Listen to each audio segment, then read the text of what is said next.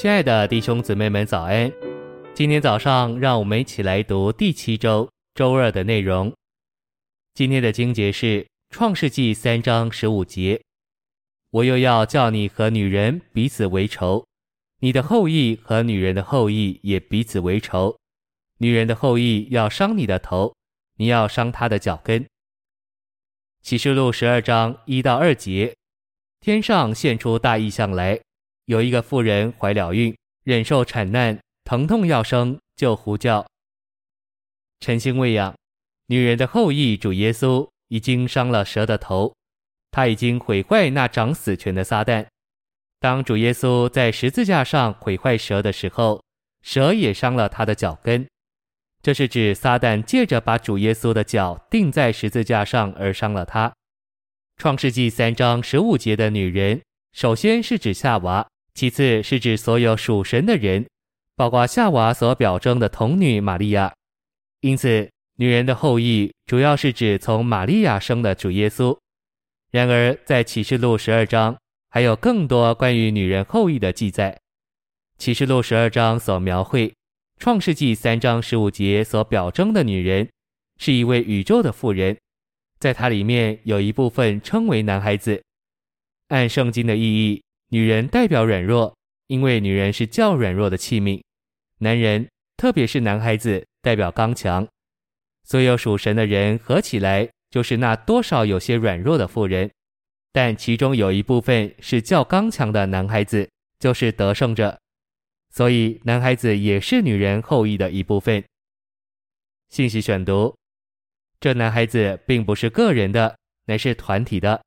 这团体的男孩子包括做他元首、中心、实际、生命和本质的主耶稣。诗篇二篇八至九节预言主耶稣，神的受膏者要用铁杖辖管列国。启示录二章二十六至二十七节说。召会中的得胜者要用铁杖辖管列国，而十二章五节告诉我们，男孩子要用铁杖辖管万国。因此，主耶稣自己和他的得胜者都要用铁杖辖管万国。所以，十二章五节的男孩子包括主耶稣和召会中的得胜者。此外，二十章四节说，基督和复活的得胜者要做王掌权一千年。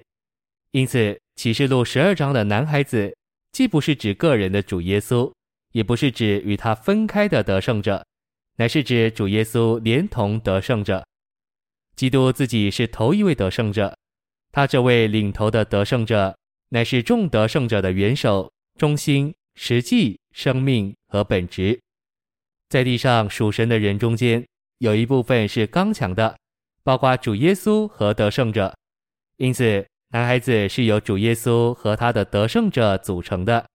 主耶稣是男孩子，却从女人而生。这件事属灵的意义是说，主耶稣是从信靠神的源头而生。男孩子的源头是女人，不是男人。男孩子是信靠神、倚靠神之女人的后裔。主耶稣就是从这样的源头而出的后裔。带头的弟兄应当说：“主啊，你知道我们是何等的软弱。”我们倚靠你，主，离了你，我们就不能做什么。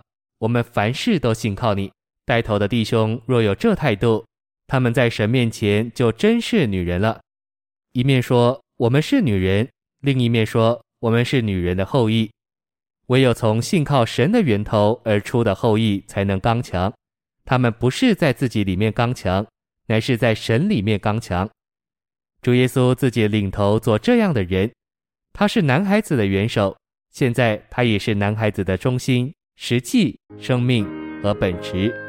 仇敌撒旦对这男孩子有何等的攻击？谢谢您的收听，愿主与你同在，我们明天见。